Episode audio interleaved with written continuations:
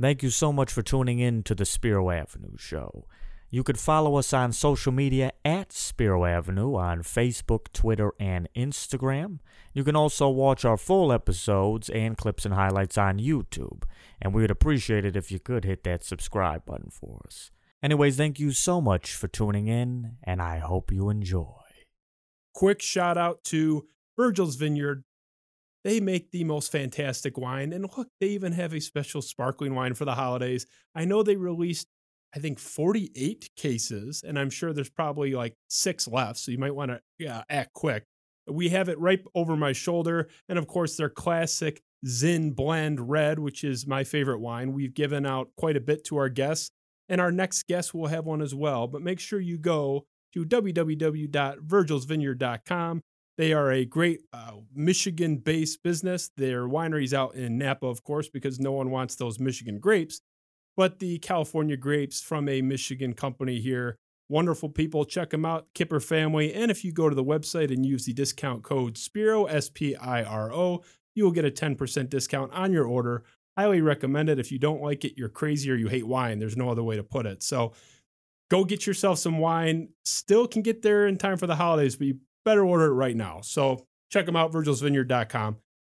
And without further ado, I've had a lot of people in this studio, and I've had a lot of people turn me down to appear in the studio.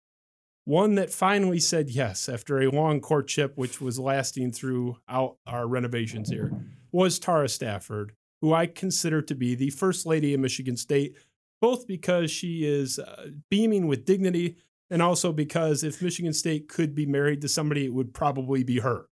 So, Tara Stafford in studio. Welcome, Tara Stafford. Thank you for having me. I mean, the studio's Thrilled. gorgeous. Thank it's you. It's amazing. Thank you. And you did not make fun of me for having multiple uh, commissioned paintings of head coach Mel Tucker on the wall. You actually appreciated it, I feel like. And honestly, I'm a little jealous. I feel like I need to go find someone to paint me a picture of Mel Tucker Yeah, because telling those you. are beautiful pieces. I appreciate it. And I hope that I'm not like regretting that they're there. Like if he goes No. to Auburn in like a month or something, God knows what. But um, yeah, we're on the Mel train. So we're in a position now where it's going to be the Michigan State show. Everyone knows that. That's your background. That's my background. I've done shows on Michigan that, you know, with the, the full hour before. We're going to touch on them just a little bit up front because I think Michigan football in particular is the big thing in the news. And I can Mhm. already hear all the people saying it's the Michigan State show. and, and Tara drove in from Timbuktu to be here, and, and you open out the gate with Michigan. So I, gotta I, do it though. I can hear the, the trolls already ringing the walls. Mhm. But the fact is that the Jim Harbaugh situation is the biggest story, not in college football, but top five in college football, and the biggest story in the state that we happen to reside. The big news really is that their season is over and the Jim Harbaugh contract situation is yet unresolved. Mhm. I just want to get this uh, on the record from you. Right. They canceled their last three games. And the buzz after the Ohio State cancellation was that they were ducking Ohio State. They wanted nothing to do with it. Now they're ducking, in quotation marks, the Iowa game. That's off the books. Their season's done. It was a Right. disaster by all accounts. Do you buy the conspiracy theory? Is Jim Harbaugh and Michigan ducking their opponents? I mean, obviously, we know COVID is a real thing. And, but at the same time, I mean, was it a little beneficial for them to kind of duck that Ohio State game? You know, I mean, and then when you also consider that they get that little moral victory of not being last in the Big Ten East, you know? So, just, uh, you know, you know, I, mean, they love those moral victories. We all know that they do. I got to rib them a little bit, you know, but oh, that's fine. that's fine. It's fine in this audience anyway. Right. So, I mean, on one hand, I do understand COVID is a real thing, and I don't, I'm not personally in, have any connections in that athletic department. I don't know their situation directly, but, you know, does it kind of benefit them a little bit to duck them though? Yeah, a little bit. They get to say, we're not last. Exactly. and So, I, I think that it's one of those things where it's gray, and everyone Mhm. wants to say they're ducking these opponents and, and they want nothing to do with it. Or the other side is they want to play. Like Warde Manuel comes out just breathing fire at everybody. How dare Kirk Herbstreit say it's mean the stuff? game. Yeah, it's the game. It's it hasn't been game. the game since I was still like shitting my pants. So I, I mean, it hasn't been the game since before I could drive. So that's ridiculous. It's been a long time. But Warde Manuel coming out like we'll play anyone any place anywhere. It's like no, okay, calm down. Calm Tom down with the machismo. Yeah, it's, well, it's like it, just I, do I think they were ducking it? No, I think they. I don't think they were forging COVID test results. I believe No. that it was obviously a legitimate issue, issue. right. They're not the only program that's canceled games this year. Michigan State has had numerous Maryland, canceled. yeah, Maryland's Exactly. Yeah, So, although I will say that program in East Lansing, which is always uh, supposedly second fiddle and everything they do, didn't cause any cancellations this year. They were ready to play every week, right? I mean, right. I'm not Shout out to our doctors and our staff for that because that's a really impressive thing it's to keep to keep everyone safe during this time. Yes, and Yeah. that's what Mel Tucker opened so many press conferences with, was just Thanking, thanking yep. the medical staff as he should. Mhm. I I- I don't think that they were ducking anybody per se, but can we at least admit that they're happy they didn't have to play? Right. I mean, Ohio State was probably going to drop 100 on them. They were going for it. Yeah, they were definitely going to try. Day said. I know. So I, that's one guy I don't want to mess with. Ryan Day, like, I don't want any. I don't want to piss Ohio him off. No, I want zero parts of Ohio State ever. And I always, speaking of Ohio State, and we'll end any discussion on Michigan with this point, but I think it is Mhm. interesting that the Michigan fan base kind of justifies. We're hearing these rationalizations after the fact. You know, oh, Harbaugh stabilized the program. He, you know, this program was only winning nine or 10 games at its peak anyway, Mhm. other than the 1997 season. So, like, he's done a good job. First of all, you weren't hiring him to do that. You were No. hiring him to It catch. was national championships. Yes. They were like year four national championship. That was what was always talked about. yeah, and that's what you're paying That's for. that's the standard at Michigan, right? That's a Michigan man. well, so I'm told. So, So, I'm we're told. But I, I just I, I think the revisionist history regarding his expectations is just fascinating. Right. But this whole notion that they throw out there of, oh, you know, we he was only here to win nine or ten games. Nobody can catch Ohio State. No one's saying you have to go toe for toe, you know, in a 10 season stretch, go five and five. But Michigan State beat Ohio State as a huge underdog twice, and they were the only team to beat Ohio State in those seasons. right. We've gotten smacked since though. They've they've But- let us. Yeah. I know, but you got a couple wins on the Yeah, resume. do, That's yeah. all I'm saying. I'm not even if you go two and eight, Yeah. Michigan would kill for two and eight in a ten game stretch. Yeah. I mean, what they It's been a long do- time since they've beaten Ohio State. The last time they won was like a decade ago against an interim coach. Now mm-hmm. Right. Fickell's competent, but that was a, a joke Ohio State team. But anyway, that's enough Michigan talk. Let's get to our man crush, Oh no. I, Mel Tucker. We need a graphic of some hard eyes, you know. Well, and, and you know, I love Mel, and I don't know if I'm crazy to to love Mel, but I love Mel. I do too. And I want you to tell me if I'm nuts to think that this was a, a great hire from day one because I didn't think that initially. But this I was didn't either. you were more on board than I was. We'll I was very in the Luke Fickell train, Let's to be honest. let- let- well, so was everybody. But let's pull this up. So this is you, February eighth. okay. This is when they're uh, totally SOL. East Mhm. Lansing is burning, and I'm doing shows where I, I'm like pulling my hair out. And you had a tweet about Mel Tucker and that you were I- intrigued by him. So this is this is the quote for the Mhm. audio listeners. February 8th, Tara Stafford. Fickell is still my number one, but I gotta say, I'm very intrigued by Mel Tucker. hmm So you were on board with the, the concept of maybe. You were at least like interested in Yeah. learning about Mel Tucker's Right. uh, interests and, and you know if he likes long walks on the beach or not.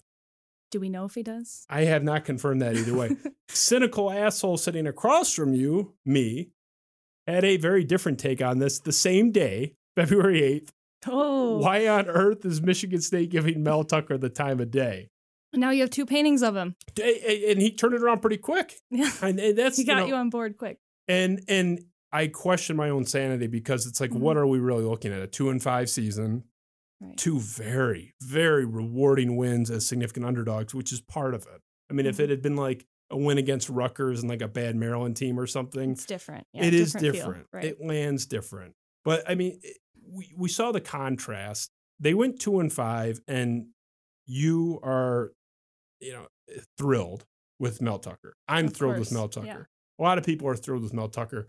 Are we crazy? How do you grade year one? Mhm. Two and five would normally be a disaster. yeah. How do you grade him? Where do you see year one now that it's done? It's in the books, no more games. Uh, How do you summarize the season? Well, honestly, I can kind of consider it year zero because with the amount of time he had with this roster and no spring ball, I mean, to expect anything more would be crazy, right? Like going into the season, we knew it was going to be tough, even if Dantonio was here. Like we knew it was going to be a tough season. The roster wasn't looking super promising. We're losing a three year starter at quarterback. We don't know what's coming up. You don't know what these guys can do. And, you know, I think with what he's been dealt, I think Mel Tucker's done the best job possible. And I think it started really with the fan engagement. The fan base, I didn't realize how much we needed that rejuvenation, that fresh energy. And, you know, I think right now most fans are in the place that we're excited about the future for the first time in a while. And that's a good thing. And Mel's kind of brought that all together for us. So overall, I'm pretty happy with what he's done. So if you're putting a, grade on it, A minus, B plus, Mm. all things considered, I'd put it at a solid B plus. a B plus. I think that's fair. Well, I think that's fair too. You can't you can't give I can't go overzealous yet. well not a, a two and five season like is disqualifying from the A to A minus range just by default. So I think I would land you know in that B B plus range as well. We have a I mean not to speak for you. I think we both have a shared affinity for his predecessor Mark Dantonio, right? Is that right. fair? Yes, of course. They couldn't be more different.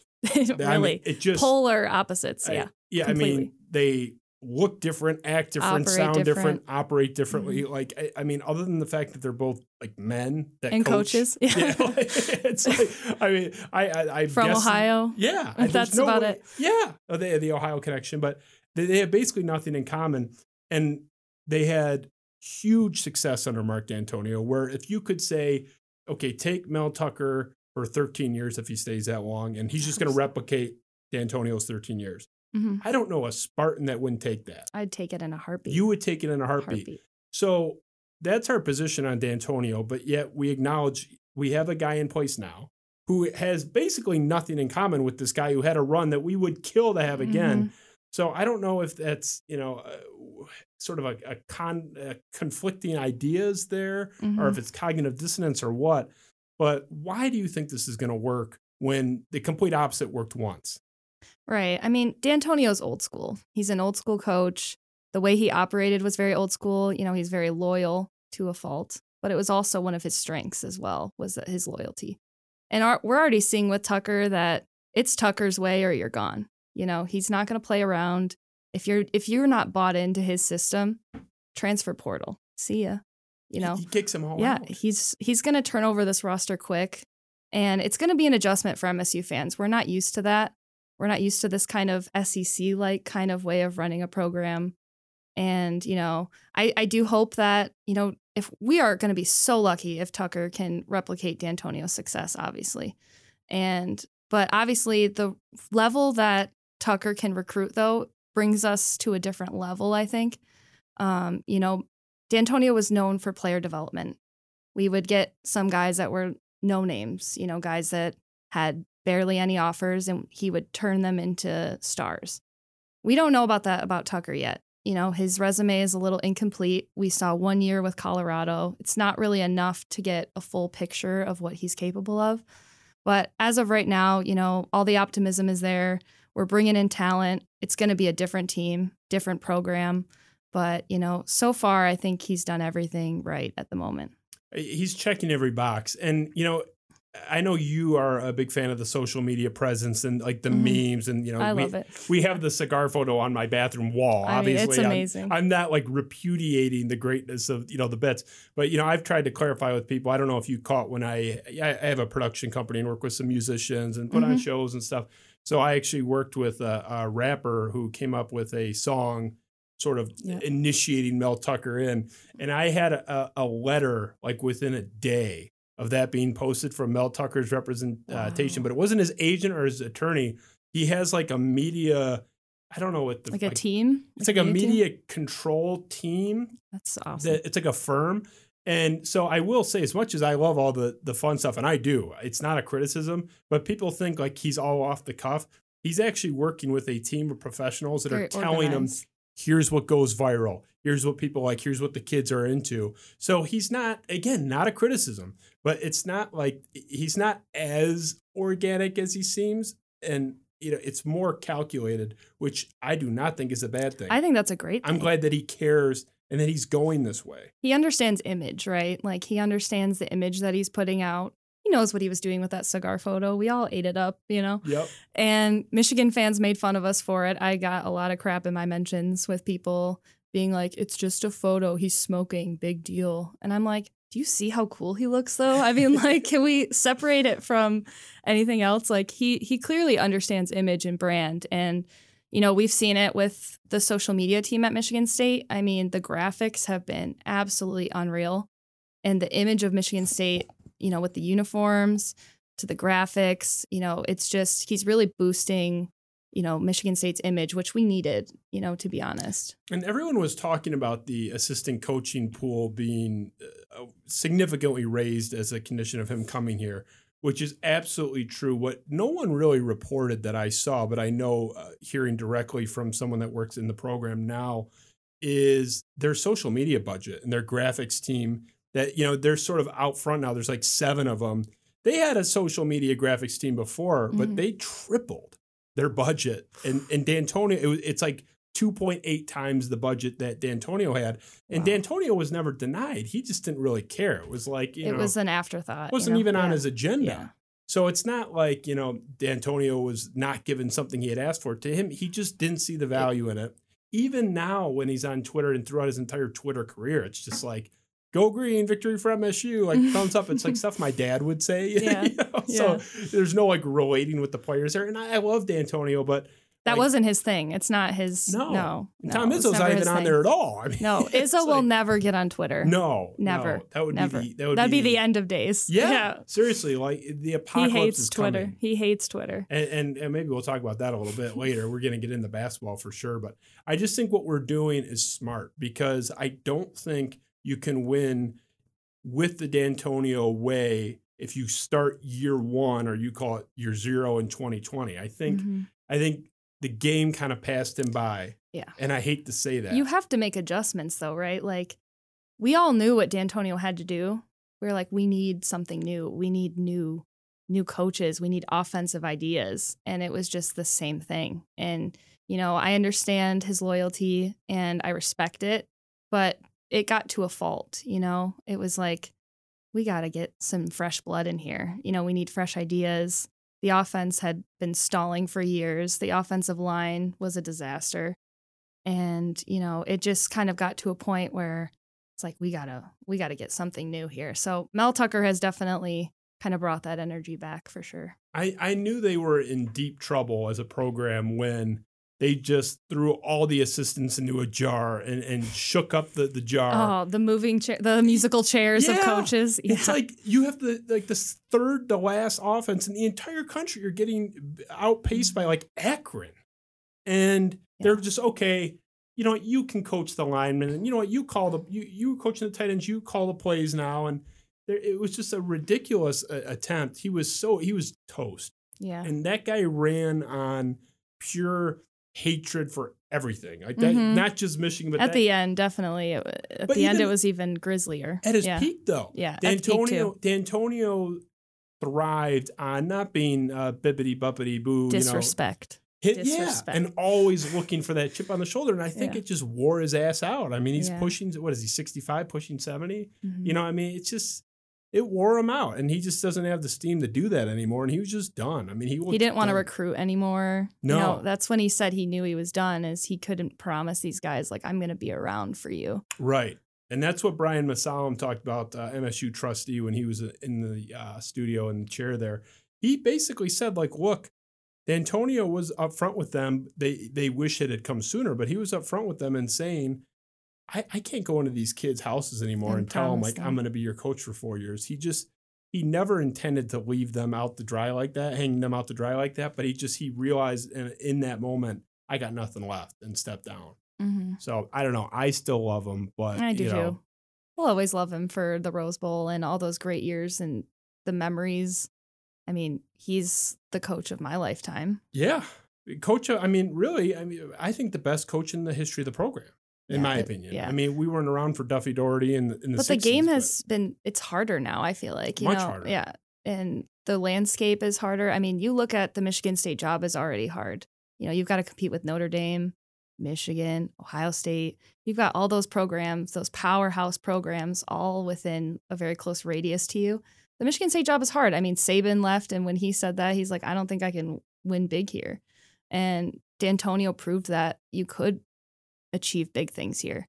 And, you know, now we're starving for that to happen again. And, you know, hopefully Famished. Famished famished, absolutely dying for that to happen again. Yeah. And, and, you know, I like to hold my school and, and my teams to the same standard I hold other people. So, you know, we talked a little bit about Harbaugh, and a big part of why I think he has been unmitigated disaster and a failure is based on the salary and expectations. Mhm. If you pay Jim Harbaugh or coach, you know, Joe Schmo two million dollars a year and you're at the bottom half of the you know the middle of the pack at best in your conference, okay, maybe it's okay to win eight or nine games and you're thrilled with those results. Harbaugh making top three money, it's not okay. Mel Tucker's not quite at that level of salary, but you are paying him. What is he like the 12th highest paid coach in America right now? What mm. are your expectations to where, okay, I'm happy with where we're at? Like not, mm-hmm. you know, not even a one season peak. Like give me a five year stretch. Let's say starting from year three or year four on, assuming he's here that long. What do you need to see in a five year stretch? One Big Ten title? Would you be okay with none? Where do you land on him? That's a really good question. Honestly, I I just want us to get back to competing again with the big boys. You know, we gotta in when we play Ohio State, I don't want to feel completely outmatched anymore. And I realize Ohio State's on a different plane than the rest of us at the moment. And the way that Ohio State's recruiting, they're not slowing down anytime soon. But, you know, I think that it's a little unreasonable to be like, well, I want this many Big Ten titles. Like, I want three Big Ten titles because, like, that's crazy. Um, I would like, I mean, one would be great, obviously. Um, but I, I would be happy with just kind of getting back into competing for that, having a chance at kind of taking down Ohio State, being in that game and having it be close. Um, I know that sounds a little bit pessimistic, maybe. You probably wanted me to come well, in what are here. we about? We're 20 minutes in and we finally disagreed, but that's okay. that's all right. you can finish. You can finish, and I'll, I'll counter. basically I I just want to be back to competing for Big 10 titles cuz I think that's the standard for this program. It's been set by Dantonio that, you know, we got to be competing for Big 10 titles. And then hopefully after that if you win the Big 10 then you can move on to the playoff. That's kind of how my mindset goes. I oh sorry, go on. go no, on. no, you finish. Go I, I think I think Mel Tucker would even disagree with you. I, I think Ah. the I, well, and did you hear what he said when they asked him in the offseason about those early recruits they were getting and who they were going after, and everyone made a big thing about the size. Did you see his quote about why he was going after big guys?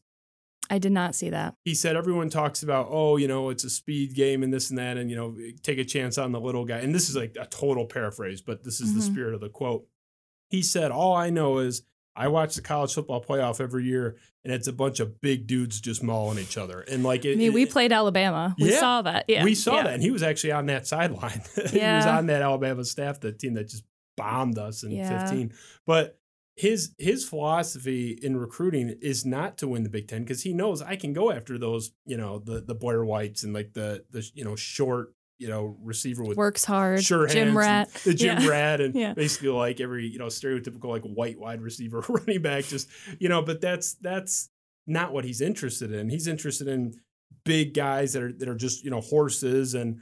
Um, that's the way he's recruiting, and he framed it where, look, I'm not saying I think Michigan State's going to be competing for national championships. I think that's an unreasonable expectation, but I think you know the whole shoot for the moon, you'll land among the stars, even if you fall short thing, is kind of what we're going for. And if they're in a five year stretch, not year five, I mean like year seven, five year stretch Mhm. starting from, you know, year three, and they haven't gone to Indy and like either won or like lost because the ref screwed him or something, Don't I'm going to be very, because they're paying, they're paying, They're paying him a lot. Yeah. they're paying him a ton. So you're saying like, oh, I want him to like be in there and give Ohio State their darndest. Eh, That's fair. I mean, yeah. yeah. you- I see your point. They're paying. They're paying. They're for paying more. a premium, right? Yeah, and it's you know it's not like our money, but it's the principle of it where it's like Right. okay, if, if you're paying the guy, you know, top ten, We do have to have results at some point. and, right, and really yeah. good results. And it doesn't mean big win the Big Ten every year, but in a five year stretch, I need one year. Like give me You need give one me one. good year. Just give me one. I mean, with Dantonio, it was usually, you know, within a three year stretch, there'd be like one year where we're just bad. Second year, they get a little bit better and they might lose those close games. And then year three, the team is just ready to go with those upperclassmen and just start winning big games. And, you know, I, I, I see your point though. I think that's fair. Um, a Big Ten title in a five year stretch would make us all, you know, absolutely thrilled. yes. And I mean, Harbaugh would kill for that. And and people are instructed on Twitter not to even converse with you if their team has not played in Indianapolis, right? That's, your- right. And I mean, they don't read that. Why don't they read that? I know. still I- I, still I get read it. added, even though I said don't at me if your team hasn't played in Indy. And So, and that's what I tell my because some of my best friends, the best man at my wedding was a is a Michigan alum and like played hockey there, and like I tell them this rationalization with Harbaugh drives me nuts on principle because it's like, don't you want to go to Indy? I've been there three times. It's a Mhm. lot of fun. it's a ton of fun. it's a, have you actually been to any yeah. of the Indy games? So I've been to the two wins. I didn't go to the Wisconsin game, but I think that Wisconsin game would have ended me. it basically I did end me. it I think a piece of me died during that game that I'll never get back because when you saw that flag come up after the the punter, Yeah. it- If they don't touch just- the punter, we win that game. By the way, yeah, I know. It just it's like a knife to. I I've never watched that game since. Have you seen any clips from oh, that I game? refuse. I the Yeah. second Big Ten shows it, I'm like, nope, mute. I turn want off. nothing to do. And Yeah, I'm actually I'll like never hu- watch it again. I'm a huge Russell Wilson fan. So That like, game was an incredible game, right? It was Oh, probably yeah. one of the best Big Ten championship games, and I will never watch it again. It probably was the best. I mean, I, I actually thought it was more entertaining objectively than like the Iowa game, which was just like a grind. I mean, we liked it because we won, but if we had lost that game, that'd be like the worst game ever. I mean, like that Keith Nichol, um, BJ The- the Cunningham pitch, pass, yeah, like that's yeah. maybe one of the best plays in MSU history, And and, we can't watch it again. I was there with a group of friends and, and my wife, and my wife doesn't understand like the you know the roughing the punter penalty. She's like a very she's a Spartan too, but very casual sports fan. Right. And so I see the contact. Who is it? Danico Sound or whoever it was. Mhm. I see the contact with the punter, and I before the flag's even out of the ref's ass, I'm like, You're like, it's we done. lost because Yeah, we it's knew. over. Yeah, yeah. it's over. It, Yeah. it was, there was like a minute left, and they're like, okay, we have no timeouts. The game's over. They're gonna sit on it. And my poor wife, there, you know, who was it? Keshawn Martin, or whoever it was, is returning it. Mhm, It was Keshawn. yeah. Man, he was good, wasn't he? He, oh, I, I Keshawn. Keshawn. But he's taking it back like to the Wisconsin 20. And Mhm. and my wife is just like Freaking "Yeah, out, fuck going cra- and you already know it's over. I'm like, let's yeah. go, let's go. And she Let- looked at me like I was nuts. And then you know, I see the flag and I I'm just like We all know what the flag was. Oh, too. immediately. Yeah, the second. Yeah. my buddy's like, yeah. Why did we go after him though? Why did we go after the punter? I will never understand that. You had enough time. You had a good offense, and it made no sense. You had an NFL quarterback under center. Anyway, why are we talking about this? I don't know. We like pain. How dare We you like pain. it up?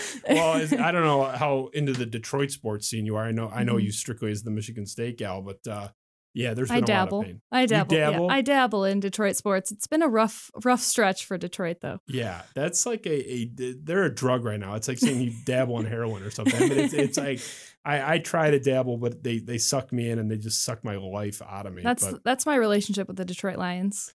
Oh my god, can we they- not talk about yeah. the Lions? Oh, I mean, just we need a yeah. No. that's that'll be one of our, our shows next week actually, or the week after. But yeah, we'll do a deep dive on the Lions because I don't know what the hell they're doing. They're crazy. But um, They're anyway, crazy. we'll we'll get this back on the rails. So I, we'll transition off Mel Tucker. We love him.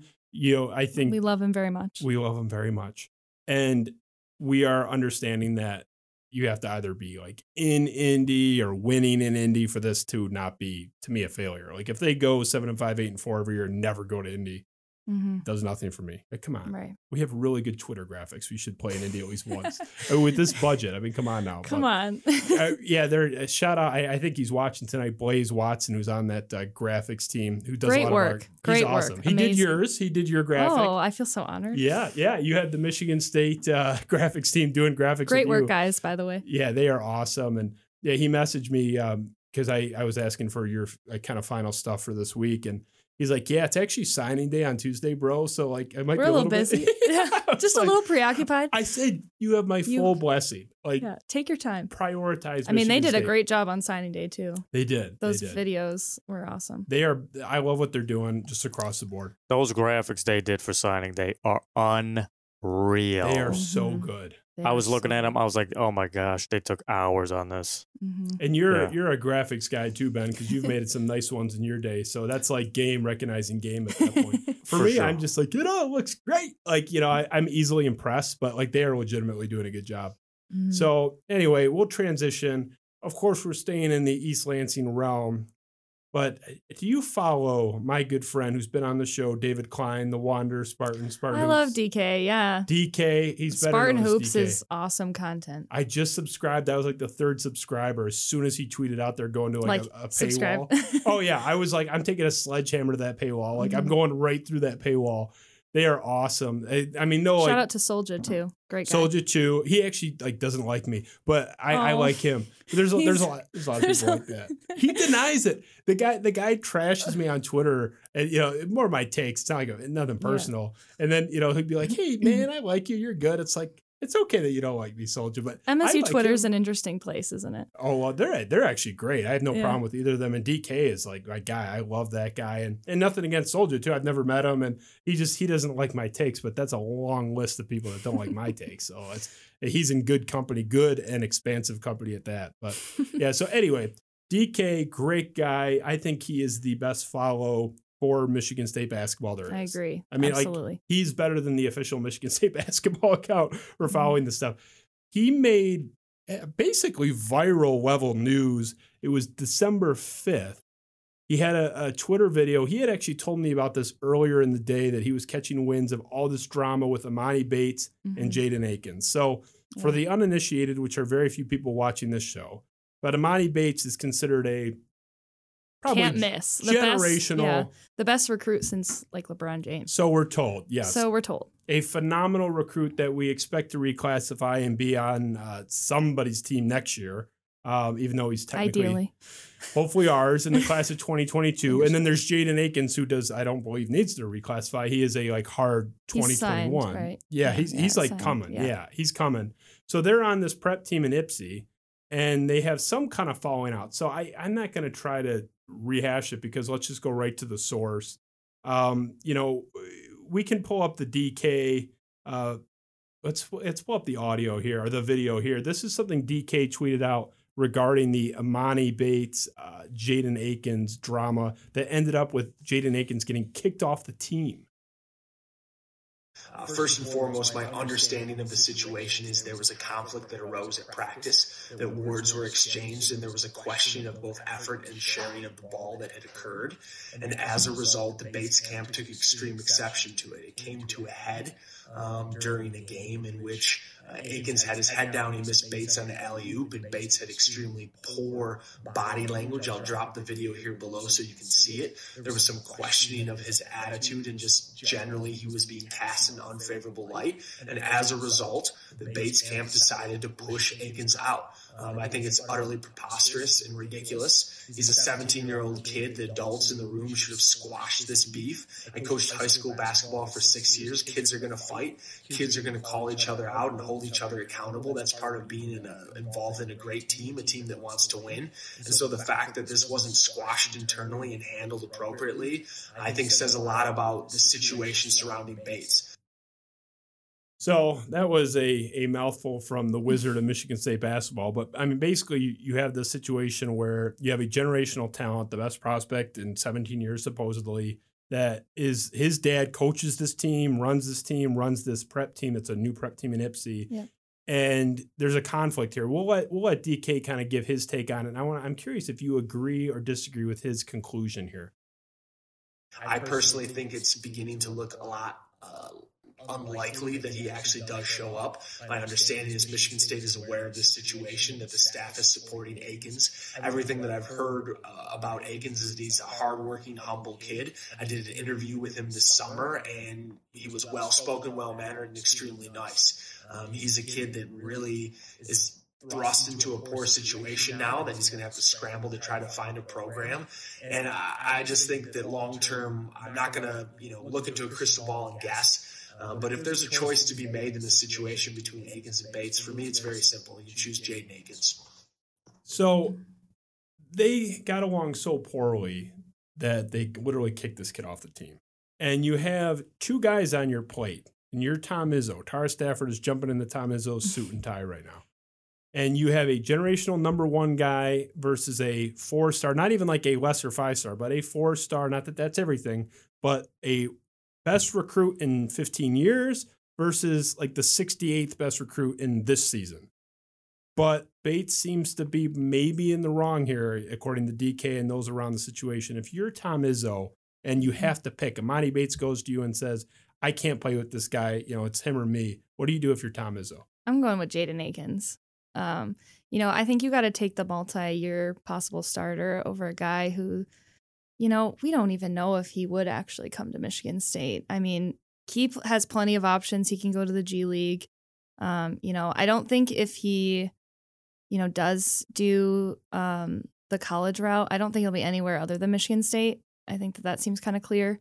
Um, but you know, I think you got to go with Jaden Akins just because, you know, from what DK said and from what I've heard as well, he seems like a good kid, and that seems like something that should have been handled by the adults, right? They should have said like, "Hey, cool it." Um, that should have been squashed. You know, it shouldn't have come to where you're leaving Jaden Akins out in the dark in the middle of the season, right? Like that just doesn't sit well with me. Um, and I would kind of start to worry about how Emoni Bates would handle being coached by Tom Izzo, right? Like he has been coached by his dad his entire life. And how is he going to handle Tom Izzo? Like, is he going to be able to handle that level of coaching? And Tom Izzo is a very demanding coach. And I'm not sure if that would mesh well. I don't know if you'd want to deal with the drama with the dad getting involved. And maybe he would be super involved in the coaching decisions and want to be kind of there. So, yeah, it, it would just make me concerned. I think that Jaden Akins is the safer uh, bet to go with. So even if, because you know, you said who knows if Bates even comes, but you would go with Akins even if Emoni shows up in Tom Izzo's office post COVID, they're all vaccinated, and he's got the pen in his hand and he's got the letter of intent says, I'll, I'll sign it. I'm going to be here if you kick Akins out post scholarship. You're still going with Akins. I'm still going with Akins. I mean, obviously, I want I wanted to see Emoni Bates here. I thought that when I heard that those two were playing together, that that was going to be a positive for MSU to begin with. I thought, hey, those two are going to get a chance to play together. They're going to have a relationship. That might help Emoni to come here. Um, but I would still go with Akins. I think he's the sure thing. I happen to agree with both of you, but I, am like cringing when I say it because this yeah. is the. I mean, type- I want Emoni Bates. Oh, of course, more than do. anything. I, I I was so excited when he committed, and it was a pretty shocking commitment, right? I don't think anyone had the scoop on that. It just kind of came out of nowhere. Yes. And, you know, none of us expected that to happen at that time. I mean, it had been talked about. I mean, he, the relationship with Michigan State had been there, but didn't expect that commitment at that time. It was the only school recruiting him, only school of note recruiting him, which they've been open about because everyone thought like, there's no way this. There's no way he's going to play in school. Right. Yeah. And he's we going right to the league. Right. And we still don't know if that's going to be the case or not. But it's like, I worry about the Emoni entourage where Exactly. like we all know we're talking about a kid. I think he's still technically, yeah, he's Like technically a minor. 16. Yeah, so we're not gonna. I'm not gonna get too into the weeds here. Whereas if this were like a 24 year old, I would get into more detail. But I just said it. I said it to DK, and I, I tiptoe around it, and you can, you know, not even respond if you don't want to. But there's some concerning things on his Instagram. Things yeah, I've that are. seen those. Yeah, Yeah. you've seen I've them. seen the live. Yeah. You've seen him. I'm Yeah. not gonna quote him. No. He's a kid. We're he's young. it there. Yeah. Yeah. He's a young kid. But there's things where I see like Max Christie or Jaden Akins where they're just they seem to have like a, A better, maturity. Yeah, Yeah. uh, But it's yeah. understandable. I mean, he's a young kid. He's what, 16? And, you know, but when you see those kind of things, it does kind of make you take a pause. Um, It's it's and wonder. concerning. Yeah, it is concerning. And you know, you made the the ultimate point right out of the gate with being coached by Tom Izzo, and we've followed Tom Izzo for I mean I have for quarter century, and Mhm. this is not a guy that makes exceptions for guys that want to break the rules. Like he will throw your ass off the team. That that Michigan State team when Korie Lucious was still here could have really used Korie Lucious for an extra year. Got him out. Just Yeah. he, he wasn't uh, fitting the bill. Chris Allen got him out. And they ended up yeah. all playing with Hoiberg at Iowa State, which is like transfer you at that time. But you know, he's not he doesn't make exceptions, but he's also never been introduced with an exception of this talent. And sports are That's true. always about accommodating that level. But I don't know.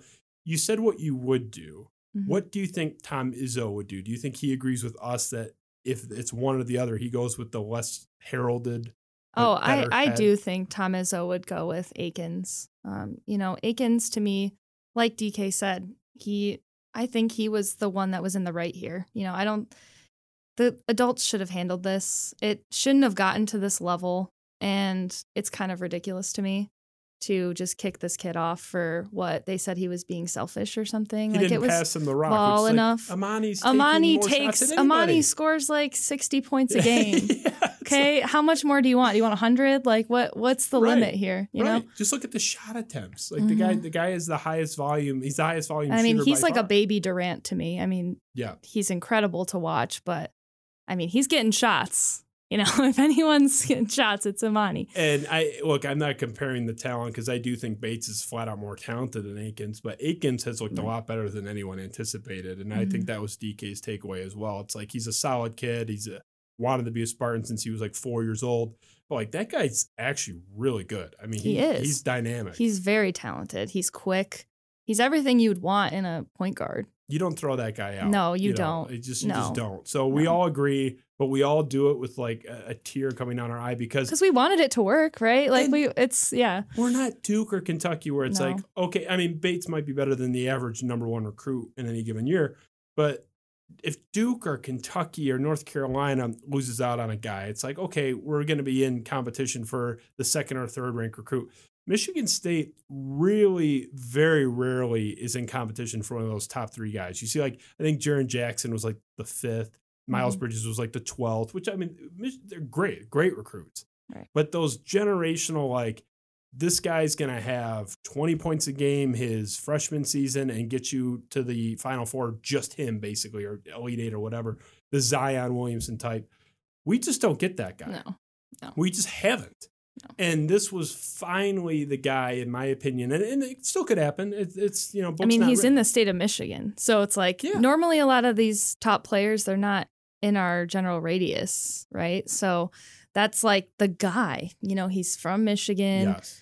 and he's been to Michigan State's campus probably a million times. Yes. and he's got that relationship with Tom Izzo. Tom Izzo's been the coach his whole life, plus more. And so it's like that seemed like the guy to get. If he's going to play college, it'd be at Michigan State, but it's seeming a little bit less likely, I think, now. It's heartbreaking. I'm It ti- is. I'm tired of this has been and, and look, I'll be frank. I'm gonna come off like a, a spoiled wiener. but I'm tired of coming close to no cigar. I've been the all these final four losses. I'm, I'm getting, you know, the and the near misses of the lead eight with the UConn team that we have a nine point lead with nine minutes left and we mean, blow it. I mean, that UNC team we lost to, though, was like one of the best of all time. Well, I mean, yeah, that team was just a buzzsaw. That's for forgivable. But Yeah. losing to that Butler team, I mean, I mean, that was, I mean, he was fouled. he was. Draymond was fouled. and but just uh, Lucas being down, which is no one's fault, but it's like The unfortunate luck. It just always seems to just kind of the nip Big us. Ten Player of the Year. The guy was the Big Ten Player of the Year that season. He was the he was the best player on the team, and I mean it was technically a two point loss because the intentional foul at the end or whatever, uh, the intentional miss. I mean by uh, Mhm. Lucious when they needed the rebound, but it's basically a one point loss, and your best player was on crutches on the sideline, and Yeah. it's like. Come that- on. Yeah. that Duke team that ended up beating Butler, it's like a B minus Duke team. It was one of the worst. I mean, they're, they're national champs, but as national champions go, it's like one of the worst national champions ever. So it's just I'm tired of it, and it, it's not that I'm mad at Izzo. Like Tom Izzo's a God build the statue right now. I love him. It's Yeah, not like absolutely. but it's just it's been so many kicks in the gut, and it it just feels like they need that transcendent guy to just finally get them over. Mhm. And I'm curious for your perspective on Izzo.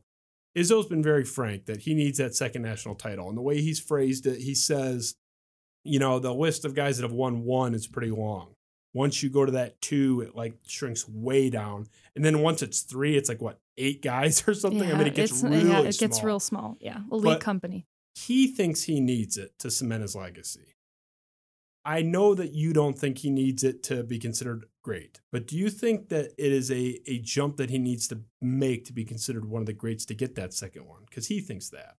I mean, I think Tom Izzo, outside of us, is well respected, and you know, we all know what he's done. I mean, the Final Fours, and we haven't quite gotten over that hump. It's going to be our twentieth twentieth year without a title, and you know, you look at last year's team. I think that team also could have had a really shot, really big shot at um, the title as well, which is unfortunate due to COVID. It was canceled. Um, the way Cassius was playing at that time, I think we had a real shot at it, which is unfortunate. But, you know, I, I personally don't think he needs a second title, but I want it so desperately for him just because of how much he wants it. You know, he really talks about it and he's not he's not shying away from wanting that second title. It's something he talks about all the time that he wants that second title. And although I don't think he needs it to be great, I, I want it desperately for him. Yes. And I, I happen to 90% agree with you. I think he does, he needs it to be considered one of the all-time greats. He is now respected nationally and considered like regionally great. But for Mhm. him to be in that pan, you know, uh, uh, upper level where he is respected with maybe not at Coach K's level, he's got like nine titles, but just in that kind of conversation with Pitino and maybe Mhm. Roy Williams, you got to have two. And it's, uh, you, I mean, you mentioned 20 years. That goes for the whole conference. It's bizarre to me that the It Big is. Ten, that we have the last one, and I, I was in middle school when it happened. It's like, I know. and you have it's some been a long programs. time. I mean, yeah. always been in the game. Purdue should have been in the Final Four two years ago. But yeah, I don't know. You, you mentioned last year's team. I'll go to my grave, and maybe it's awfully convenient thinking that that team was going to win the whole thing. I, I feel the same way. I think that same thing. you checked every box. Yeah. You had the senior leader point guard. You had a, a deep roster. They could go. that know, just went to a Final Four. Yeah. They had been there. yeah, nine or ten deep. There was no juggernaut in the field. There was no, No. like It was anyone's game. Yeah, Yeah. It was anyone's. Yeah. N- Who knows? I mean, weird stuff happens, but they had we certainly know weird stuff happens. Yes, High Middle expense. Tennessee State. Yeah, well, they, oh god, the tournament's weird, but I will go to my grave thinking that they had the best chance, if not that they were going to ultimately. I mean, they were heating up at the right time, which is what you want. You know, they were starting to really gel and come together. Yes, and it it really had that feel like when you watched that home game the final home game against ohio state you just kind of had that like feeling like this team is special and we've always thought it's special but to actually see it come together all at once i mean that game i just like you could feel it in the building you know that something this team could do something big and, and, it was unfortunately it shut down right after so and it, it was the game. Was it one game before that or two games before that? I think it was on the road at Penn State. yeah, that game yeah That was a great game. But did you did you see or do you remember the exchange where Tom Izzo's on the sideline, breaking his fingers on his own hand, trying to call a timeout, and Winston just kind of like corner of his eye glances and just totally blows him off. and they have a little bit of a scuffle yeah, Yeah, a little bit of a scuffle was ensuing, out, but it was a key possession too. It was like three Mhm. or four minutes left in the game or whatever it was, a close game back and forth, and it was a big critical possession in the sequence of that game. And Winston basically just tells Izzo to f, F- you. yeah And then he he wasn't the one that scored, but he set up he set up someone right under the basket for a layup. It was a great play by he's like mhm. yeah, and and and Izzo screaming at him on the sideline, and Winston got in his face. And I I came on this show, the uh, previous version of this show, and said I have been waiting to see Cassius Winston have that snarl for four years, yeah and I didn't know he had it in him. No, he's always been such a nice, polite, respectful guy. And, you know, I do consider him a leader, but he wasn't the kind of leader that Draymond was. You know, No. Draymond was very much of an old school, get in your face, yell at you, kind of ream you out type of guy. Whereas Cassius is more of a lead by example, a bit more of a quiet type. But yeah, you're right. Like when you saw that out of him, you're like, whoa, Cassius, where has this been? Like, yes, where has this been this whole time? And I it's just so unfortunate with the way that whole season went. I mean, you know, losing his brother and how tough that was. And, you know, the MSU community I felt like really rallied around Cassius and it was kind of a really cool thing um, to see the love and support that we all kind of gave to him. And, you know, he loves Michigan State and it's just a shame that we never got to see um, that title run or that run in March, you know, but you know, it'll always go down as one of the biggest what ifs, I think. We had uh, McQuaid in studio talking about the Texas Tech loss, and I mean he he Yeah. basically said They're gassed. he said they were tired, but uh, you know Winston was. uh, I can't remember if he said this on the air because we were talking about it after too. He was a little more like open. I don't want to like throw him under the bus, but Winston was banged up in that game. I mean, his knee. Yeah, I his mean, knee. yeah, He his knee. specifically talked yeah. about the I mean, knee. it was because he was playing 40 minutes a game yes, constantly. And that is why. And everyone calls me Captain Asshole, and maybe it's fair, but I was so critical of Michigan State's coaching staff for, particularly. I'm sorry, and he's a great guy, but Dane Fife for whiffing on the Foster Loyer recruitment because to me, if you have a competent backup point guard that season, Michigan State's national champions that year. I, I will believe that till I die. And that you could have freshman or sophomore year Travis Trice or freshman or sophomore year Korie Lucious. I'm not saying stud Have a stud, guard. right? Just a, a backup that can play 10 minutes And not fall down. blow- Yeah, not. Just- Yeah. They couldn't even play him. He was unplayable. And it's like, eh, you know, it's not nothing personal. Loyer seems like maybe the nicest guy on the whole team, but it's like that cost them a national title. And and I I didn't say that as harshly to McQuaid, but I, I I did say to him off air, I think you guys were really hurt by the lack of depth at point guard, which uh, you know, without naming names. And he said, uh, Not yeah. naming names. He goes, yeah, yeah. Well, and he knew, but he agreed. He said, yeah, there's no question. It's like we had one guy that just had to carry the whole load, and it's not just that he didn't have a backup, but what they were asking him to do. The usage, how much he was, you know, 40 minutes is one thing. 40 minutes of that style. Extended usage, yeah. Yeah. And I mean, Cassius isn't exactly built for that either. I mean, he's not an athletic freak of nature.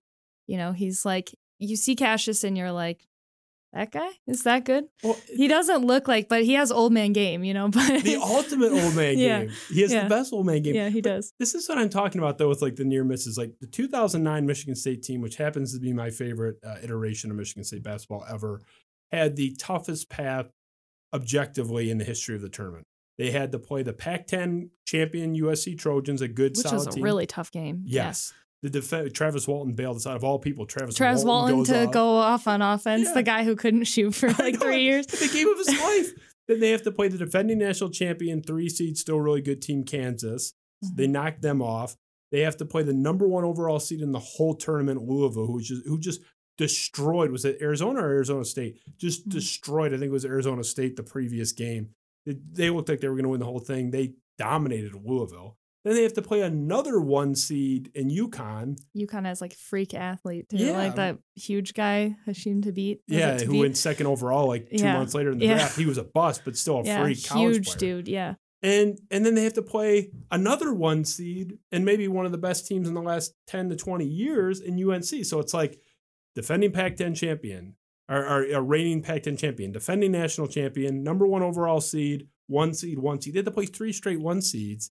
Yeah. And they finally succumb. But the vast majority of seasons, if you can you look throughout history, that team, that 09 group wins the whole thing. when yeah, oh, absolutely. They were Oh, better than the 100%. Villanova It was just they ran into the the a buzzsaw. buzzsaw. Yeah, Yeah. just the unfortunate year of running into a you know North Carolina team that was just so stacked. Like, yes. I mean, it was just you knew like within like a couple minutes of that game that it was going to be over. It was, was like we didn't have a chance. Yeah, if you go back and because that is a game I actually watched one time after the I haven't watched it since. No, I don't recommend it, but no, it wasn't a fun one. but Suton was actually good. That's what like Yeah. people forget. Like Suton was like fourteen and ten in that game. Like Suton actually Talk about a career though with Suton. I mean, I remember that. Do you remember that Gonzaga game? Oh, like yeah, that was his and freshman he missed year. that layup. Yeah, he blew. And I was so upset with him for so long. And then his senior year, he just blossomed into this like stretch, you know, guy who could shoot, you know, the lights out. And, you know, that he's he's one of those guys I think we forget about how good he was, genuinely. I have so a, a Suton uh, game worn jersey in my collection here, and I that I got from him personally. wow. And I it was right after his senior year, right after that Final Four run. And I had asked him because his run in that tournament, he was the regional player um, MVP uh, when they knocked off uh, Louisville and, and Kansas in the game prior. But I asked him, I said, like, look, man, I defended you for years. My friends used to make fun of me for liking him. And we're going to get into like our pet Spartans later. But like, I, I defended that guy. I always thought he was underrated, always had his back. Sometimes I'm wrong about these guys, but I, I Mhm. nailed him. I always knew there was more there. But I asked him, I said, like, where did that come from? And according to Suton, Izzo told him on the eve of the first game of that tournament, whoever it was, Robert Morris or whoever they played, that I just want you to play loose. That you know you've been tight for the last two months. Just and he used expletives, but he told Suton before that tournament, just let fucking go. Just let let it go. This Let is your fly. last fucking. He he said Izzo was like yelling at him, like this is your last fucking run. Like don't hold anything back. Basically saying, look, I know you've had more in you this whole time. Like don't go down like a punk. Like show this is it because Yeah. if we lose, you're done. And he said that got him going where it was like, okay, I'm we're on now. Like, hit I'm the not- switch. Yeah, and that's Izzo. It's smart. That he knows. coaching. I mean, he knows his players. He knows. And sometimes Izzo gets some flack. I mean, you look at, you know, with Aaron Henry, that whole uh chaos. And it's like when yeah, I thought that was way overblown, but when people see a a coach yelling at a player like that, um, and they don't know Tom Izzo or they don't know our program intimately, they're gonna go, "What is it? This guy's out of control. You know, he's unhinged." But and then, but us knowing we're close to the situation, we know that you know, Izzo is like a father figure. He's, you know, he's such a great guy and he loves his players and they love him. I mean, they all come back all the time. You know, we constantly have former players around the program and, you know, we know it's not as big of a deal. And Aaron Henry played great after that too. So it was like kind of Yeah. ridiculous. And he was one of the ones that came out. I mean, you mentioned Yeah. the players defend him. He was the one that uh, talked to the media and was like, "Oh, I love when he yells at me. Like, I, I need the coaching. Well, He's right. I was when know, you come to Michigan State, you know you're going to be coached hard, right? Yeah. You know that that's coming with it and you should expect it. And if you don't get it, then I think he doesn't see anything in you. You know, he's not, there's nothing there to, to try to pull out. Where do you stand on this year's team? Because Mhm. they look great, ranked number four, undefeated, and I still feel like I have no feel for them at all. I'm feeling the same way. I, I don't know. Like they've looked pretty good. I feel like we haven't, I mean, that Duke win was great, but then Duke lost again. Um, so, you know, you kind of like, we're feeling really good after the Duke game, but so far, I mean, they've had some, a bit of struggles with turnovers, which is usual for an early MSU team.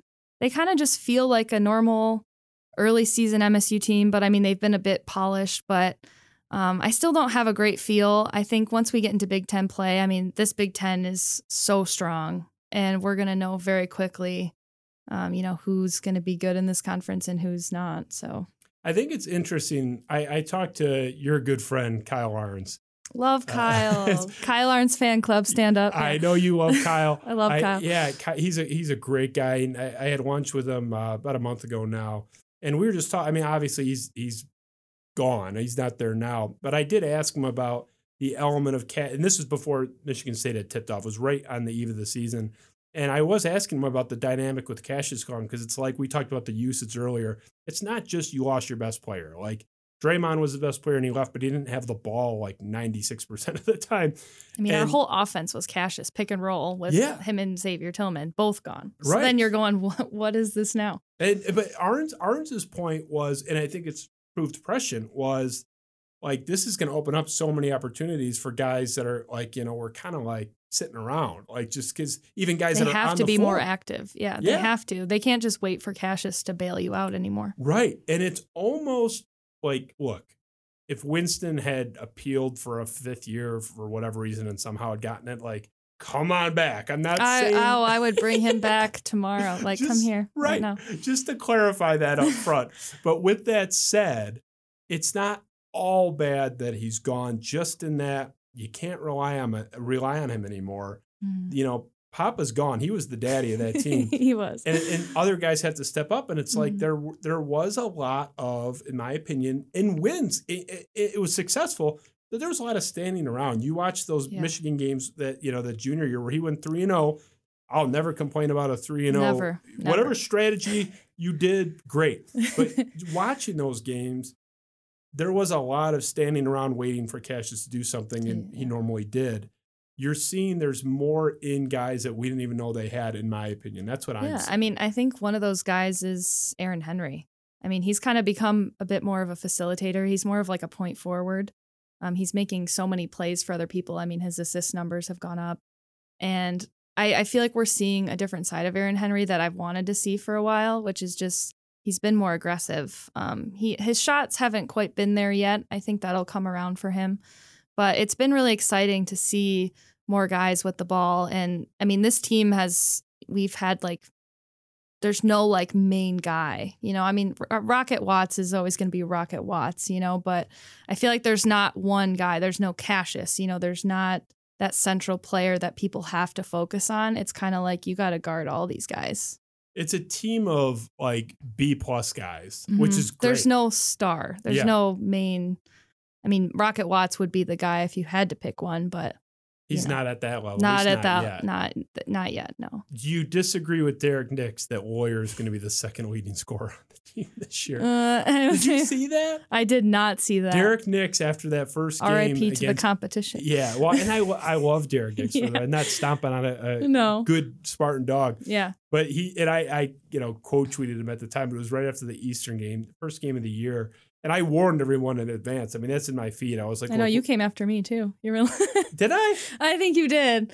you were like, let's see how it is after uh, the yeah. first game. Well, I'm vindicated, by the way. You- had like yeah, seven it did- points. it But did you- age well. But and this is why you're the yin to my yang, or I'm you know Mhm. the yin to your yang, whatever it is. Whatever the good one is is you, and the bad one is me. I'm the I'm like the black, the dark circle.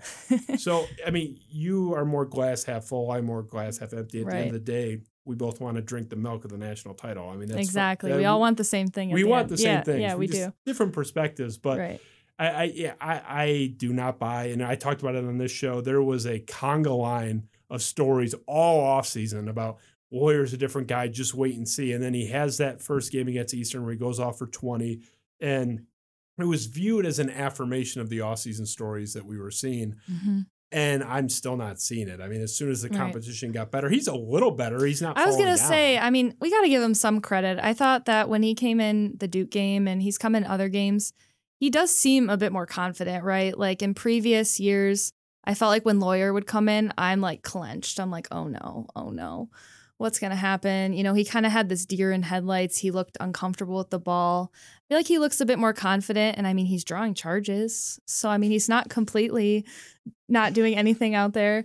Um, I would like to see him shoot a bit more because I mean, he's got that's what he's known for, right? And we haven't exactly seen it all in a consistent pattern yet, but you know, I th- I think we got to give him some credit. I mean, there is improvement, and you know, it is hard to be the guy behind the guy, right? It's hard to be behind Cassius Winston, like one of the best point guards we've had in the program, and that's a hard guy to follow up. And you know, Loyer hasn't exactly lived up to the expectations. I'm trying to be nice here, but um, you know, white I.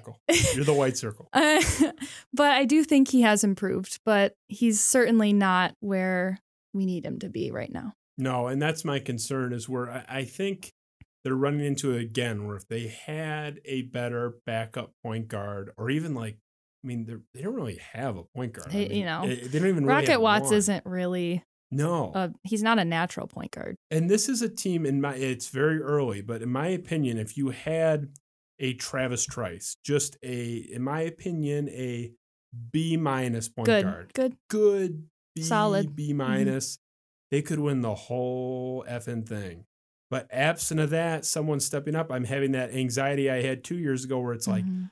I just had a little better point guard play. I mean, if Rocket Watts gets hurt, we're we're in some trouble. We're- we're toast. Yeah, we're we're Yeah, in some trouble. We're an injury away from some trouble. Hoggard looks like a guy that'll be good in like A couple years. years. Yeah, like he's Yeah. gonna be a late bloomer. Like, I mean, you know, even I like the cut of his jib though. He's got some confidence. You know, when he goes out there with the second unit, well, third unit, um, he he shoots the rock. You know, he doesn't look too bad, but he's he's definitely a bigger guy too. He's He's, he's like he's, he's a- stoutly he- built. yeah, yeah. He's he's definitely a different kind of point guard, but um, you know, I I don't think he'll be ready for a couple years. Where's the ceiling for this team? I mean, I we all know it's Mhm. early, but we're. I mean, is this? Can we dream big? National title, big. I think Four Final? Four, you know, I think Final Four should always be the expectation for this program. Um, that's where, you know, we we know, and that's kind of what I was talking to a friend about is that you know MSU basketball, we we always shoot for national titles, right? And that can sometimes make seasons a little disappointing at the end of the year because we're like, oh, we didn't get a national title, but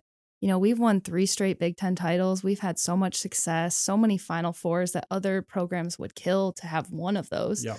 And so we're a little spoiled, but at the same time, you know, we we should expect good things from our program. We should expect Final Fours um, based on the players that we have. I think we're gonna see Joey Hauser pop. And Oh and man, yeah, I'm excited about him. I, I love him, and this may be Mhm. denial on my part because he hasn't looked as. I was telling everyone he's gonna uh, be twenty and ten, like rolling out of Mhm. bed, and so like maybe I'm going down with the ship, but like his he's not shooting well, and he's a great shooter, and he's, he's, a great shooter, and he's yeah. still productive. I mean, what is he I like, mean- thirteen and ten right now? Yeah, he he's he gets like every rebound somehow. Yeah, he's And like he's always in double well. figures. Yeah, and he's still not quite all there. And I think some of that though is a little bit of rust, right? And he's in a new program, and he had to sit out the year, and so you know I think there's still a little bit of rust in getting used to the system. But I hope by you know the middle of Big Ten player before then he kind of shakes out of it and breaks out because we definitely could use that.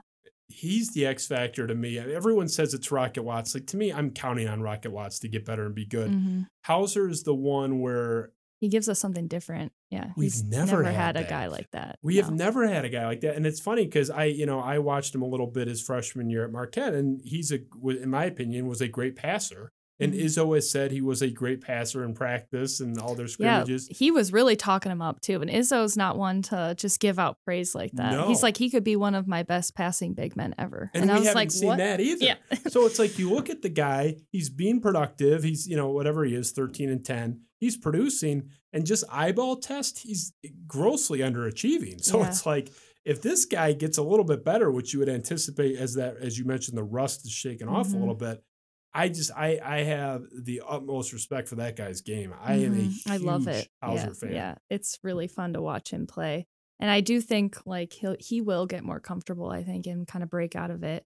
But another guy is like Josh Langford. I didn't know what to expect with him this year. And, you know, he's starting, he's playing minutes. I think there's still a little bit of rust with him too. Um, but I was surprised to get anything out of him, to be honest. Like I wasn't sure what to expect.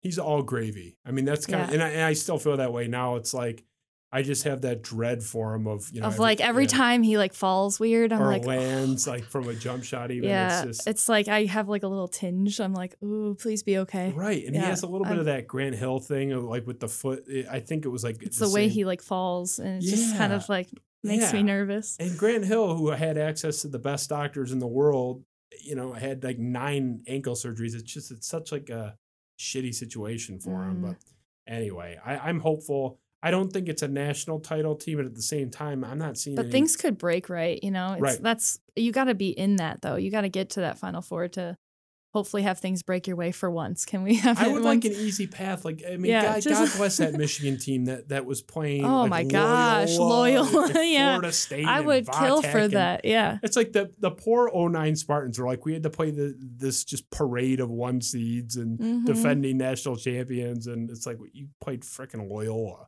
Like it's just Michigan State needs a break. I you know you go back the 09 juggernaut, the 2010 Kalin Lucas goes down. Mhm. You know the UConn loss was at 13 or 14. Uh, It's Mhm. just we're, we've been so close, and I, I I just want him to finally break through, which is why I really want to tell Emoni Bates, look, look, Emoni, I appreciate the ultimatum. I appreciate that you're the dog down there and you're the man. Can you just get along with Jaden? Can, Can, we, can all, we can make all up? just- Can we all just get along? Yeah. Can we all just be friends? right? I I'm not saying tolerate a lot of nonsense, but don't be no nonsense either, Coach Izzo. Like, can you tolerate a little bit? Like, just be a little open minded because this is a generational talent I that might mean, finally get you in the second ring. I've wanted I've wanted Emoni Bates to come here, and it's it's. I mean, we all do. I you'd be crazy to say "Ugh, I don't want that guy here. Um, of course we want to see him play here, and especially, I mean, we'd be the favorites, right? If he came here and played one year or whatever it would Oh, if be. he's here, it's the favorites Yeah, in uh, Vegas. favorites, yeah. And you know, it'd be kind of fun to have that for once, but you know, I I I'm just kind of keeping my expectations low so I don't get hurt. Um, either way, I'm gonna be hurt. I know I'm gonna be hurt, but if I keep my expectations low and tell myself he's not coming here, it it might hurt less. Yeah. Probably not though. It'll take the sting off. The one thing I'll say is we have a bunch of like scabs all over our body from like oh my gosh, all the recruiting woes. yeah. Oh you know my gosh. Josh Jackson. I mean, you Being mentioned so close. Michigan guys like Josh Jackson was a local kid that left and now is back home with the Pistons. But it's like hmm we have look, it's a good Been problem so to have, close, but we've yeah. been so close. So It- close. This team has been one, and the thing is, it's not just the kick in the nuts at the time when they go to Duke or UNC or wherever they go, but when you look back in hindsight, and it's like the team that they did have was if they would just have one more player, one, one, more, more, guy. Yeah. yeah, and Just missing that one yeah. NBA player. and Emoni's the guy. So I hope it works out. So you did great on the Michigan State stuff. I, I mean, we do a, a fun thing called the speed round, and we're we're, we're going to rip through. I kept it Michigan State because you're the Michigan State expert. you're married to Michigan State almost literally. But just great job by you on everything. So Thanks. I mean, yeah, I feel a little Appreciate it. smarter having spoken with you. oh, well, so- thank you. We do the speed round. It's not. It's similar to word association, but you can say more than a word. You can say, you know, one to five sentences. Say, you know, talk as much as you want, but we try to keep it tight. So I'm gonna ask you a question, say something. It'll be on the board too if you want to look at our, our sexy monitor up there. Mm, Beautiful graphic. Oh, thank you. Yeah, shout out to Eric Williamson on his couch in his boxes watching this. So we'll start off with this. This is what I ask Michigan State fans all over the place. The most wonderful moment that I can think of in the football program's history in my lifetime. Where were you during trouble with the snap? So that's uh, an interesting story. I was at Michigan State at the time. I was going there and I was watching it in my room and I was watching it with a girl who didn't know football and she was telling me that the game wasn't over and I told her it was and then you know we all know what happened after that it was wonderful I'll be I'll interject really quick with mine so I was at the game and obviously it's at the big house and we're in like these tickets that are Michigan season ticket holders tickets so it's all Michigan there's like Oh no friendlies around and it's my brother and my uh, his wife and uh, my buddy so they're lining up for the punt, which there was a timeout. Harbaugh took it down the one second on the play clock, called his timeout. So there's this like 60 second break. There's this guy who was probably mid 20s, you know, a few years younger than me at the time, Michigan fan who had been yelling the entire game. If we even clapped for Michigan State, just we weren't obnoxious. just just- going at you. he was oh fuck you guys.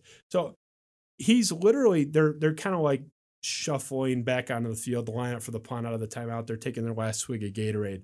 And this guy is literally it's my brother standing here and i'm right next to him. And he's got his head between us. And he's saying eh, you know eh, this is a quote so forgive me. But fuck you, Spartan faggots. Fuck you, you cocksucking faggots. How's it feel? You come up into our house. You fucking lost. Gonna be a long walk home, motherfucker. Like right in my ear, calling us faggots, every gay slur. And this is literally like as they're breaking, it's still going on. They're breaking the huddle, like the light up for the punt, and and he's just going off. And then the snap is obviously fucked up, and it just guy he goes was- dead silent he was silent. And so it's, you know, my brother and I turn around after the time. I like, like, blacked out. I don't even remember Watch scoring. I was like, what the hell's going on? But we we turn around and we're like, what was that? What was that? And Oh, he what were you like he yeah. he tried to like punch me. He like came after me Wow. and they, they held him back. And but yeah, so that was I was literally getting berated and called a, a, a myriad of gay slurs and you know, homo and faggot. This it's just like eh. It's real gotta make that a little sweeter though you're like hmm, Oh, was it was it was Yeah. great, but it's like that was the ultimate comeuppance. It was just Mhm. the greatest moment for a number of reasons. But anyway, here's me hijacking your turn. no you're good We'll move on. We mentioned this earlier. I talked about Suton. He was the guy that I loved, even though no one else loved him. Who is your guilty pleasure Spartan? Who's the one that like you like that you're kind of a sucker for, and you like him more than the average Spartan fan, or maybe the average Spartan fan should? Do you I mean, have one? I think that's obvious Kyle Ahrens it is Kyle Ahrens. of course That's a good one, but I will say, and there's no wrong answer, but Ahrens was actually like a key contributor. So that, and so was Suton. Okay. So you're not wrong. It's a, it's because Suton was mine, but Ahrens, Suton was hated. I, I put, we, we put Steven Izzo on the graphic because like I just you know. you gotta love some Steven Izzo Well, I have nothing against Steven Izzo, and it's like what my brother said. Like, hey, if if it's a four year contract extension for Tom Izzo in, in effect, bring it on. But so you had an irrational love for Kyle Ahrens. What was it? I mean, was it like? I liked his grittiness. Um, you know, I think he was just kind of that quintessential program guy, a guy who just kind of embodies being a Spartan. I mean, he played through a million and a half injuries. I think he broke everything, sprained everything, tore everything in his body, and he still found it in his body to, you know, go out there, rebound, do whatever he had to do. He's floor slapping, even though he has a hurt back. Um, I just love the the effort he brought every time he was on the court. we shared our love for Kyle Ahrens. I love Kyle. Uh, Kyle's and He's a great guy, but just I remember that game in Ann Arbor his junior year. Um, you know, jogging up and down the hall in Chrysler, just trying to stay loose because if he sat on the when he was out, he was playing in the game, but when they would pull him out, he couldn't sit on the bench because his back would tighten up. Oh. So he was doing like calisthenics, like up up and down the tunnel, like to the locker room. You could see him from the seats. Like we, we were Mhm. looking right at him, and he's just trying to stay loose. And that guy just he had so much heart. So yeah, there's no I nothing had to wrong. give a shout out to him anyways. He's it's a good answer. It's a good answer, and just honestly, like one of the nicest guys I've met associated with that program too. So good Mhm. answer. Moving on, your worst night as a Spartan fan. Well, we already talked about it. Um, it's gonna be the Wisconsin. Uh, That was Yeah. the worst one. that's by far the worst. Yeah, that's. I've that's- never felt lower as a fan. Um, it just ripped a piece of my heart out for sure. It was awful. Seeing that flag come up, just yep. I never thought I thought we were so close at that point to get to Rose Bowl. I thought that was the team to get us there.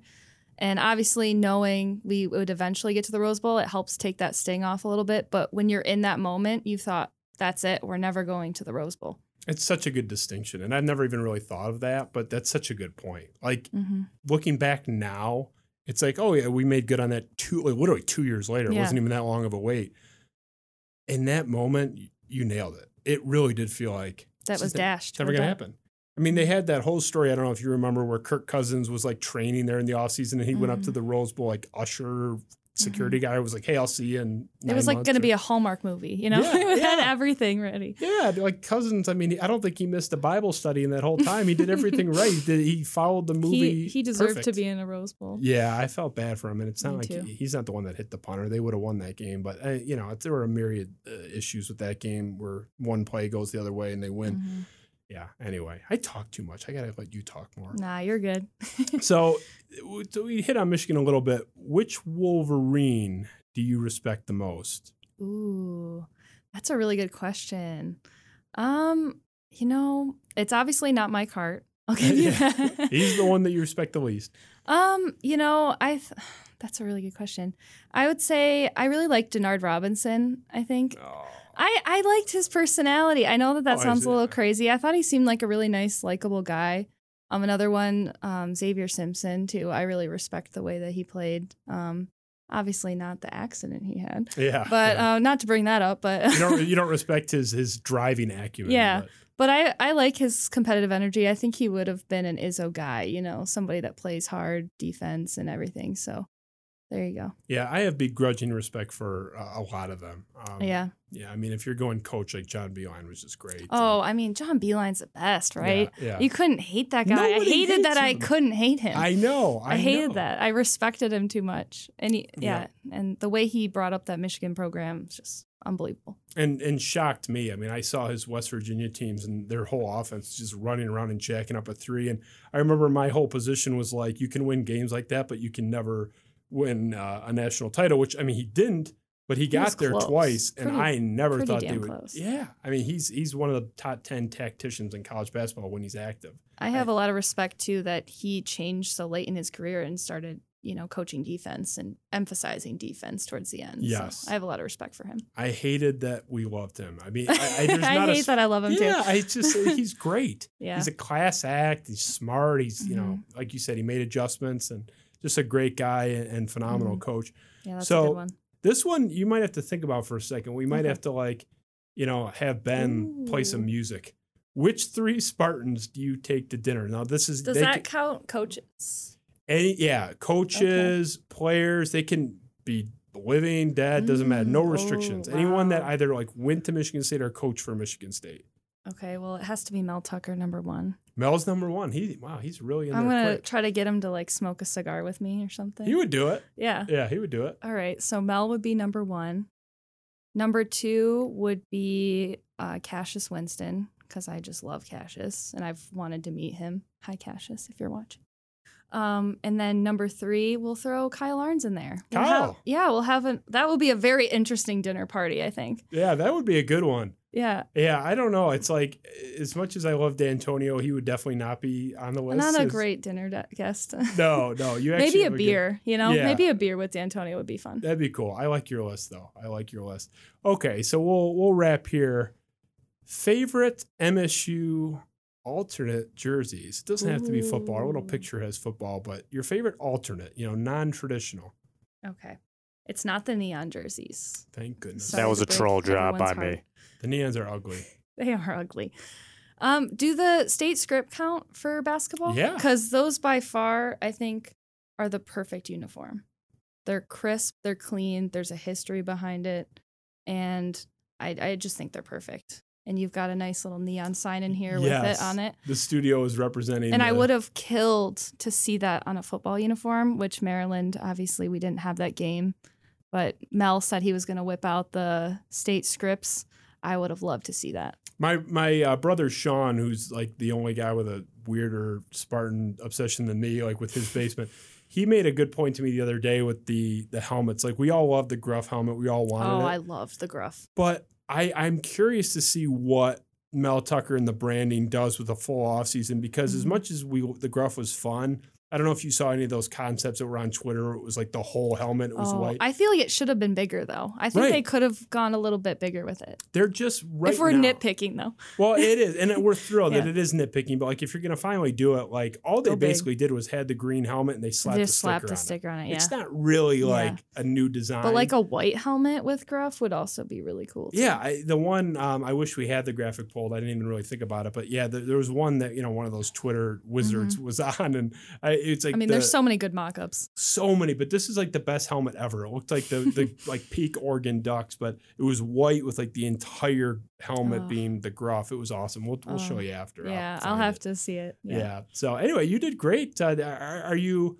appalled by my uh, presence or my opinions on anything? Do you think you'll come back? Not at all. Of course, I would come back. I think we've had a great time. I think we balance each other out well. You the know? yin and yang. Yeah, yeah. You You're- know, I, I bring a little bit of the optimism, and you're there to kind of temper that. So Yeah, I like well, that. Oh, luckily you say a lot of smart things because sometimes I end up like bickering with my guests. Actually, that's that's more the norm than the deviation from the norm. I, I will say, I and I am open about this, and not just saying it because you're across from me, but I I Mhm. consider you one of the in that top two to three follows for the Oh. Michigan State Spartan Nation, thank you, and your success in the realm has, I think, spoken to that thank you. you know, there's certainly um, a large segment of the fan base that despises me and uh, is is no fan of mine, and um, I think they like is it the sausages or something, or is it uh, It's another meat. yeah some other kind of meat? Yeah. So they're they are not my biggest fan, and I, I, Mhm. it's funny my my block list is like six advertisers that have annoying ads that bug me and then like 94 people with the, the bacon emoji. So it's like i just called my my block list the bacon list. But um anyway so you coming here when so many people in that spartan nation maybe not my biggest fan because i do think i'm a cynic i appreciate it and you had a long drive you came all the way from was it grand From rapids Grand Rapids, yeah. and you made it in one piece I did. your boyfriend is sitting uh, across from me Yep. he's just off camera but Yeah. uh so yeah shout out to james for being And here I didn't kill him on the way here. Who- So did you drive you drove I drove. Yep. so we appreciate you coming here we know Yeah, it was a haul you are staying at the royal park hotel in rochester where i got married it's an awesome hotel you're going to go see it tonight and you're Mhm. going to see the pretty lights so we appreciate I can't you wait. coming Well, thank you for having me. I had an awesome time.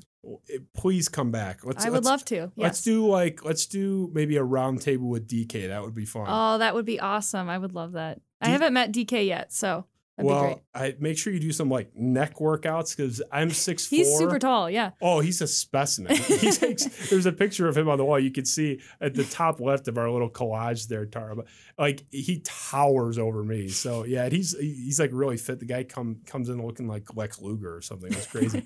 so anyway, appreciate you being here. Love to have you back. Let's do it with DK. I'm sure he'd Yeah, be down. that would be awesome. you're you're awesome, and everyone should follow you at Tara Stafford. Thank you. Uh, Thank you. Check her out. Uh, it's been a pleasure. This is the Spiro Avenue show. We have a really fun episode. It's in pencil, not pen or marker or Sharpie, but a very nice episode scheduled for next week with James Edwards III. He's actually been in studio once before from The Athletic. He's going to help us make some sense of what the hell the Pistons are doing. I'm not sure exactly what the Pistons are doing. No. I think I like what they're doing. It's kind of exciting, right? yeah, well, it's, it's they're doing something different. It's something.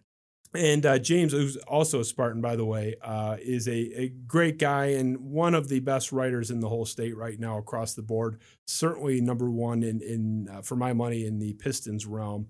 So he'll be in next week, uh, looking like Tuesday, working on the and nailing that down exactly. So stay tuned. We have the solo show coming up very soon, working on some sexy graphics for that. uh, thank you again to our sponsor, the Smuggler's Son, Virgil's Vineyard.